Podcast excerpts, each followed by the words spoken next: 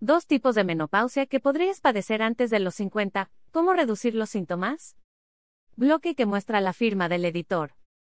Aunque la menopausia es una etapa natural del envejecimiento, muchas mujeres le huimos porque tenemos terror a los signos que se puedan presentar, por ejemplo, atrofia vaginal, cambios en el estado de ánimo o los famosos bochornos.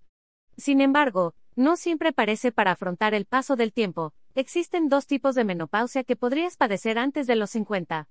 Por más que queramos postergar la menopausia, es una etapa que tarde o temprano llega para marcar el final de los ciclos menstruales, de nuestra reserva ovárica, así como nuestra capacidad para embarazarnos.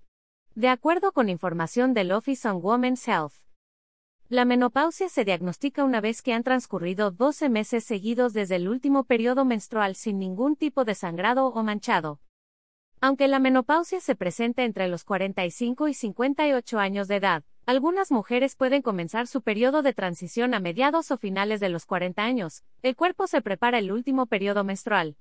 Sin embargo, suele durar entre 2 a 8 años antes de que el ciclo menstrual se detenga permanentemente. ¿Qué pasa si olvidas cambiarte un tampón? ¿Cuántas horas puedes dejarlo sin riesgos?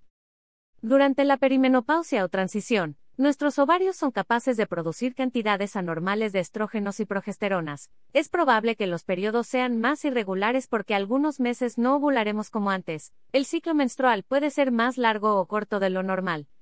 Ahora, esto es lo que puede experimentar tu cuerpo siempre y cuando la menopausia sea parte de tu proceso natural de envejecimiento, ya que existen factores por los que podrías presentarla incluso en una etapa muy temprana, sobre todo si debes someterte a cirugías que deban extraerte los ovarios, así como tratamientos que los dañen, por ejemplo, quimioterapia o radioterapia contra el cáncer. Existen tres tipos de menopausia que podrías presentar antes de los 50. Menopausia prematura.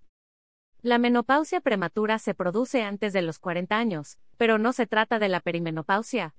De acuerdo con especialistas del Instituto Médico Mayo Clinic, es el resultado de una insuficiencia ovárica prematura, debido a factores genéticos o una enfermedad autoinmunitaria, por ejemplo, padecimientos de la tiroides, artritis reumatoide, pero también, por tener el hábito de fumar.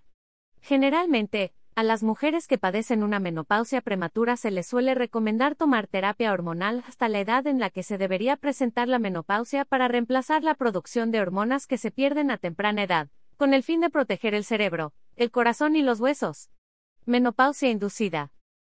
A diferencia de la menopausia prematura, la inducida es causada por una serie de tratamientos médicos que pueden afectar los ovarios, causando la pérdida de menstruación, así como el descenso de los niveles en las hormonas sexuales femeninas, por ejemplo, pleoforectomía bilateral, histerectomía radical, resección abdominal, exenteración pélvica o quimioterapia.